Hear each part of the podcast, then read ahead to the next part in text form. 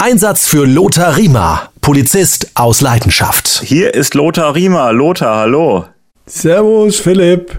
Hallo, alle beieinander. Servus. Lothar in Gefahr, die Fälle Teil 11, die Autoradio-Diebe. Also Lothar, ich glaube, Autoradios werden heute nicht mehr so oft geklaut, eher die Navigationsgeräte, aber früher waren es die klassischen Autoradios. Genau, so ist es. Und äh, da erlebst du natürlich ja die tollsten Sachen, aber letztendlich, es stimmt, das sind natürlich alte Kamellen. Heutzutage äh, wird kein Autoradio mehr gestohlen, weil das sind ja alles Digitalgeräte, die äh, gemeinschaftlich verbaut sind. Wobei natürlich schon auch äh, mittlerweile oder nicht mittlerweile, sondern immer noch PKWs aufgebrochen werden und Teile ausgebaut werden. Also so ist es nicht. Also ich habe auch schon mal gehört, dass da äh, Lenkräder ausgebaut werden oder halt die ganze Mittelkonsole irgendwie vorne. Ja, oder das Auto wird aufgepockt und die Autoreifen werden gestohlen, weil die Faken natürlich ja dementsprechend äh, einen Wert haben. Ne? Also äh, es gibt nichts, was nicht gestohlen wird und ich komme mir nur in den Sinne, wie ich junger Streifenpolizist war. Da hast du so deine äh, äh Klienten gehabt, da wenn der Wohnungsdurchsuchung gemacht hast, da hast du lauter Kfz-Ersatzteile gefunden. Ne? Die haben dann da alles so als Gebrauchteile dann verkauft. Ne? Wenn jemand, äh, was weiß ich, für sein Opel Corsa irgendein Teil gebraucht hat, na ja, brauchst einen Spiegel oder brauchst einen Blinker oder was auch immer. Also das äh, war jetzt gang und gäbe. Ne? Und äh, ja, und deswegen war natürlich unser Augenmerk damals, letztendlich wie heute auch, äh, Fahrzeugkontrollen durchzuführen, um zu schauen, was haben die Leute im Fahrzeug äh, drin an Diebesgut vielleicht. Ne? Äh, heutzutage ist vielleicht gefährlicher, wenn sie nicht das Diebesgut drin haben, also nicht das klassische vom Auto, sondern äh, diese Geldautomatensprenger zum Beispiel oder was auch immer. Also das Interessante ist eben auch, jetzt sind wir wieder bei dem Thema, was ich ja immer wieder auch sage, stimmt denn die Person, die du kontrollierst, mit dem Fahrzeug überein, auch optisch, und stimmt die Gesamtsituation überein? Ich vereinfache es jetzt nur mal. Du kontrollierst einen ähm, super teuren Mercedes, schaut toll aus, gepflegt alles und da sitzt einer drin äh, mit einem Ballonseiten, Jogginganzug und Goldkettler drumherum und so weiter. Ne? Und dann ist die Frage, ist das dein Auto? Ne? Ja, freilich, ich bin Geschäftsmann, bin unterwegs von A nach B. Ne? Ja. Kann sein, kann nicht sein. Ja, wie schaut jetzt deiner Meinung nach ein Geschäftsmann aus, der in so einem Mercedes drin sitzt? Ne? Normalerweise einen Anzug an oder zumindest ein, ein Business-Dress, wie auch immer, hat vielleicht auch Unterlagen von seiner Firma dabei. Äh, das Fahrzeug ist vielleicht auch ein Leasing-Fahrzeug, ist zugelassen, bla bla bla. Alles so Dinge. Verstehst du? Ähm, und da, da muss ich halt schauen, passt denn das so überein? Und das ist auch im, im, im allgemeinen Kontrollbereich mit Personen. Stimmt die Person mit dem überein, was er mir erzählt? Von der Bekleidung, von seinem Äußeren. Wir haben das ja am Bahnhof ja, bei, der, bei dem Thema auch gehabt. Ne? Und so war es halt auch bei, dem, äh, bei der Kontrolle, die wir aus dem fließenden Verkehr heraus haben wir ein Fahrzeug kontrolliert. Damals war ich noch im Olympiapark, mit Kollegen Streife gefahren und gesagt, die ziehen wir jetzt mal raus. Ne?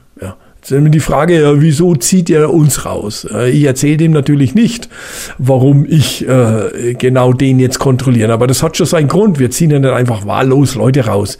Das ist ja Kokolores, wenn immer so getan wird, wie wenn wir da einfach äh, wahllos irgendwas machen. Und ja, dann haben wir die also angehalten, äh, Polizeianhalte, Kelle damals noch, ne, und so Geschichten. Und dann, das war nämlich in, in einem äh, Wohngebiet auch. Und dann haben wir die angehalten und dann haben wir festgestellt, dass die im Auto, im Kofferraum etliche Autoradios hatten. So, dann geht die Fragerei los. Ja, wem gehören die? Was machen die da? Sind es eure? Und, und wie auch immer, ne? Und dann kam natürlich die Story vom Pferd wieder, ja, wir sind äh, Händler, wir kaufen halt Gebrauchte, richten die wieder her und machen das oder das oder wir verkaufen, damals gab's ja noch nicht Ebay, äh, wir verkaufen die wieder gebraucht am Flohmarkt und so weiter und so fort. Und dann haben wir die, äh, damals gab's ja auch diese Individualnummern schon und die haben wir halt überprüft über Funk, ob diese Individualnummern irgendwo in der Fahndung, in der Sachfahndung aufgeführt sind, war aber negativ. Aber das Ganze, verstehst du, diese zwei Typen äh, mit dem Fahrzeug, äh, mit dem ganzen Drumherum, das hat alles so nicht gepasst. Da hast du so ein Bauchgefühl, wo du sagst, also irgendwas stimmt da nicht, ne? da stinkt was. So, und jetzt ist natürlich auch wieder die Frage der rechtlichen Geschichte. Wie weit steigst du ein? Kannst du die Dinger gleich sicherstellen oder nicht? Wie tief steigst du ein? Und ja, das muss ich auf meine Kappe nehmen. Ich habe dann äh, gesagt, na ja, wir, wir machen einen Kompromiss. Sind Sie denn bereit, mit uns zur Dienststelle zu fahren? Fahren Sie hinter uns her. Ne? Und das war der Fehler. Du ahnst, oder Philipp, du ja, ahnst, was kommt. Ja. Die sind halt nicht hinter uns hergefahren, sondern ja, abgebogen und wir dann hinterher gedreht, gewendet und so. Und, äh, und dann war der Schutzmann Riemer in Angst, weil, nicht wegen denen, sondern weil wir da durch ein Wohngebiet gepfiffen sind und ich dann wirklich dann gesagt habe, ab 110, 120, du, zu meinem Kollegen Brems, gib's auf. Da, wenn uns jemand über die, äh, über die Straße läuft, ein Kind oder was auch immer, da gehörst der Katz. Du wirst dein Leben nicht mehr froh und das muss man dann auch erkennen. Wäre es das dann wert wegen diesen gestohlenen Autoradios? Hm. Sich in Gefahr zu bringen und andere. Genau, mich in Gefahr natürlich, aber viel mehr auch noch, wir bringen uns oft genug in Gefahr. Viel schlimmer ist es, Unbeteiligte in Gefahr zu bringen. Und das ist eben das, was man dann erkennen muss und muss sagen, nee, also das ist es uns nicht wert. Wir brechen die Verfolgung ab, bevor irgendwas passiert. Und das war einfach was, das auf der Autobahn und Landstraße, das ist immer noch irgendwas anders. Und dann holt man sich vielleicht noch eine zweite Streife dazu oder vielleicht auch noch am Land dann, wenn es geht, ein Hubschrauber oder was auch immer. Aber das war, nee. Und äh, da muss ich sagen, habe ich im Nachhinein dann mir gedacht, eigentlich hätten wir vielleicht sogar die Rechtsgrundlage gehabt, wir hätten die Dinger sichergestellt, äh, wir hätten die Personalausweise eingezogen von denen oder die Reisepässe und hätten gesagt, fahren Sie uns hinterher. Als Mindermaßnahme äh, fahren Sie uns hinterher, wir klären das in der Dienststelle ab und dann können wir es wieder weiterfahren. Was man natürlich auch, das ist dann immer das, das große Besteck auffahren, heißt, du holst dir weitere Streifen das Auto wird sichergestellt, wird abgeschleppt. Die Personen werden vorläufig festgenommen. Dann brauchst du ein weiteres Fahrzeug, der die transportiert. Die dürfen nicht zu zweit im Fahrzeug. Das heißt, du brauchst noch ein Fahrzeug. Das heißt, hast du denn überhaupt so viele Fahrzeuge zur Verfügung? Verstehst du? Das, das sind alles so Dinge, da jonglierst du gedanklich mit diesen ganzen einzelnen Punkten, die ich jetzt gerade aufgezählt habe. Und dann habe ich mir gedacht, ach, weißt du was, die sollen uns jetzt mal hinterherfahren. Äh, naja, und manchmal gewinnt man, manchmal verliert man. Und in dem Fall haben wir halt verloren. Und ich habe da wirklich aus Angst um, um unbeteiligte Dritte dann gesagt, komm, wurscht, dann sind sie halt weg. Dann haben wir halt verloren. Und, aber es ist niemand zu Schaden gekommen. Ne? Hm, das heißt, die sind euch dann entwischt? Die sind uns entwischt und das war's. Mei, da kann man das Kennzeichen noch zur Fahndung ausschreiben und so, aber weißt du, ach, dann ist vielleicht das Kennzeichen auch noch gestohlen, das, äh, das sie da dran gemacht haben. Also, weißt du, es, es gibt so einen Spruch, das heißt, der heißt Murphy's Law, vielleicht kennst du den, ne? Und äh, auf gut bayerisch, wenn es scheiße läuft, läuft es richtig scheiße, ne? Und äh, dann, dann läuft's miesen aus und naja, es war halt so, das war mal eine Lehre für mich auch, dass man es hätte anders auch aufziehen können. Aber hätte, hätte, Fahrradkette, muss man vor Ort entscheiden. Da war's das. Also praktisch, äh, dass man, wie du gerade sagtest, ähm, die äh, Personalausweise, die Reisepässe, was auch immer, einfach mal als Sicherheit mitnimmt, dass die wirklich nicht abhauen, dass die wirklich äh, mitkommen zur Dienststelle und nicht einfach so abrauschen, dass man zumindest eine gewisse kleine Sicherheit hat. Ja, und dann musst, brauchst du aber deine Rechtsgrundlage, um die Ausweise sicherzustellen. Ah, okay. Weißt du, das sind alles solche Dinge. Jetzt gibt's auch wieder zwei Möglichkeiten. Man kann mit denen reden und sagen, pass auf, ich habe die und die rechtlichen Möglichkeiten, ich fahre das große Besteck auf. Oder wir machen es auf der kleinen Spur und wir versuchen das Problem so zu lösen und wenn alles okay ist, könnt ihr abzischen und wenn es halt nicht ist, dann, dann nehmen wir euch fest oder wie auch immer. Ähm, das ist immer die Abwägung, was, wie, wie groß, wie tief steigst du ein, weil das ist, das ist schon ein riesen Rattenschwanz. Und das Problem ist ja wiederum auch äh, die Rechtsanwälte, weißt du? Die Rechtsanwälte sagen ja nicht, ja, mein Mandant hatte fünf oder sechs gestohlene äh, Autoradios drin und hat Autos zerstört und kaputt gemacht, sondern die sagen, mit welcher Rechtsgrundlage haben sie denn überhaupt das oder das gemacht? Und da musst du die Hosen runterlassen. Und wenn die Rechtsgrundlage halt es nicht hergegeben hätte, dann kann es sein, dass die Maßnahme rechtswidrig war und damit war auch die Festnahme rechtswidrig und so weiter. Waren das denn kleine Fische? Kann man das jetzt im Nachhinein sagen? Ach Gott, ich nicht mehr sagen, weil die, das ist auch etwas, was ich dann sehr schnell gelernt habe. Das musste loslassen. Die sind weg und das war's. Ich hatte mal einen alten Streifenbeamten, der hat immer zu mir gesagt, wir laufen keinem hinterher. Wenn er weg ist, ist er weg. Aber trotz äh, Sirene äh, im Wohngebiet, da muss man wirklich abwägen. Äh, heizt sich da jetzt mit 150 Sachen äh, durchs Wohngebiet, trotz Sirene, oder wie in deinem Fall, lass es einfach gut sein, um niemanden in Gefahr zu bringen und dich selbst auch nicht. Ja, so. Ich, ich kann mich noch entsinnen, äh, ich hatte so, so einen ähnlichen Fall. Da war ich gerade ganz frisch nach München versetzt, noch in der Einsatzhundertschaft. Da hatten wir so einen Typen, der hatte einen Jaguar. Und der ist durch München immer gefahren, halsbrecherisch. Und eines Tages wieder los, äh, war ja die Gefahr, der hat getrunken, Drogen, was auch immer. Und dann waren wir am nähersten und haben über Funk schon gehört, er kommt die Straße entlang, weiß ich noch, die Dachauer Straße, kommt da rein Richtung Bahnhof und wir haben uns mit dem VW-Bus quergestellt. Und dann pfeift er auf uns zu und ich sag zu meinem Kollegen, gib Gas vorweg. Dann fährt er halt, dann, dann ist er weg. Der hätte uns volle Kanne gerammt. Volle Kanne. Und dann wären vielleicht alle tot, schwer verletzt, querschnittsgelähmt, was auch immer. Und da war ich auch impulsiv, habe ich da zu meinem äh, Kollegen, wir waren ja ganz junge Polizisten, habe gesagt, gib Gas vorweg. Da war die Diskussion, hätten wir nicht und so. Und dann hat aber der Zugführer zu uns gesagt damals, äh, äh ja, wir hatten das Kommando gegeben, das Fahrzeug wegzufahren. Und ich war damals schon 27, kam gerade vom Grenzschutz und so. Und ich habe gesagt, ja, das war ich. Und dann sagt der Herr Riemer, super, war die richtige Entscheidung. Das lohnt sich nicht. Dafür ein Leben zu opfern.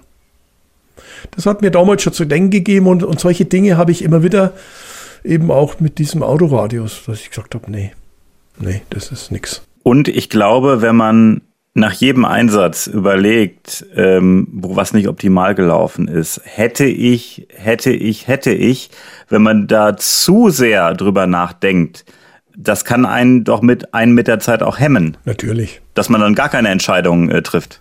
Genau. Und das ist das Schlimmste, was passieren kann, dass du gar keine Entscheidungen triffst. Weil das, das ist, äh, ich habe ja auch wieder, ich zitiere immer so ein bisschen auch so, so ältere, ich habe mich immer orientiert an älteren Kollegen, da hatte ich auch einen, der hat immer gesagt, wir können alles Mögliche machen, aber das Schlimmste ist, nichts zu machen. Und, äh, und, und nichts zu machen kann aber eben auch bedeuten, ich verfolge jetzt nicht auf Teufel komm raus, sondern ich, ich tue durch Unterlassen im Strafrecht. Also ich unterlasse jetzt diese Weiterfahrt, diese Verfolgungsjagd, um anderes Leben zu schützen. Das ist ein ganz wichtiger Aspekt, das darf man nicht vergessen. Aber sich dann ewig zu grämen und, oh, und hätte es doch und wenn und, und bla bla bla, vergess es. Das muss man abhaken. Das war so, ist nicht optimal gelaufen, fertig, Ende. Es ist auf jeden Fall eine Erfahrung gewesen. Ja, und äh, das kratzt natürlich auch ein bisschen an der Eitelkeit. Brauchen wir nicht reden. Und, und der Jagdtrieb und, und das, unsere Aufgabe ist es ja auch, äh, solche Gauner zu fassen und, und zu überführen. Und das ging halt in die Hose. Das hat nicht geklappt. Und das kratzt natürlich am Ego. Und ja, aber wie gesagt, hm, Schwamm drüber. Gibt Schlimmeres, ne? Natürlich. Ach. Ist es denn äh, bei irgendeiner Einsatzfahrt in deiner langen Karriere mal zu einem Unfall äh, gekommen, äh, bei dem dein Fahrzeug, dein Polizeiauto beteiligt war? Ähm, gut, ähm, mit der Sache beim Sportwagen, die Sache ist gut ausgegangen, weil ihr schnell Gas gegeben habt, nicht, mhm. dass der da in euch reingefahren mhm. ist. Äh, aber gab es da mal ähm, einen Vorfall, äh, wo da äh, ja ein Auto, äh, euer Auto beschädigt wurde? Ein Auto wird immer mal beschädigt, indem du bei einem Blaustich vielleicht irgendwo hin äh, rumpelst auch und so. Blaustich ist? Blaustich, Blaulichtfahrt. Ah ja. So schnell und, und äh, derjenige, der, der hätte halten müssen, hat halt nicht gehalten oder ist nicht äh, auf die Seite gefahren und du schießt ihn an der Ecke oder mir auch schon passiert in einem Einsatz beim Marathon zum Absperren, äh, fahren wir rückwärts und plötzlich donnern wir auf ein Auto drauf. Was man nicht gespannt haben das war ein Bürger, der, der, der, der war von auswärts und jetzt war die Hauptstraße gesperrt wegen Marathon. Was macht der? Fährt einfach hinter unser Auto, will aussteigen und will uns fragen, wie er da und da hinkommt. Jetzt haben wir den aber gar nicht gesehen. Wir wollten losfahren, der fährt hinter uns, hinterm VW-Bus. Und ich hatte noch nicht einmal Zeit, richtig auszusteigen und zu schauen, ob jemand hinter uns ist. Bumm. Mai. Ah ja. Weißt du, ich, ich möchte nicht wissen, wie viele Hunderttausende von Kilometer ich in meine 40 Jahre gefahren bin. Ich war nie verletzt, ich habe äh, nie großen Blechschaden. Äh, ich, ich habe einmal beim Einparken bin ich von der Eisplatte runtergerutscht und bin auf ein anderes Auto draufgerutscht. Äh, ich selber hatte nie, ich war mal mit dabei, auch bei anderen Unfällen, aber das, das, das ist einfach so. Wo gehobelt wird, fallen Späne. Was anders ist es, wenn ich jetzt bei Rot volle Kanne über die Ampel fahre und dann knallt's. Ne? Da bin ich selber schuld. Das sowas ist ein No-Go. Ne?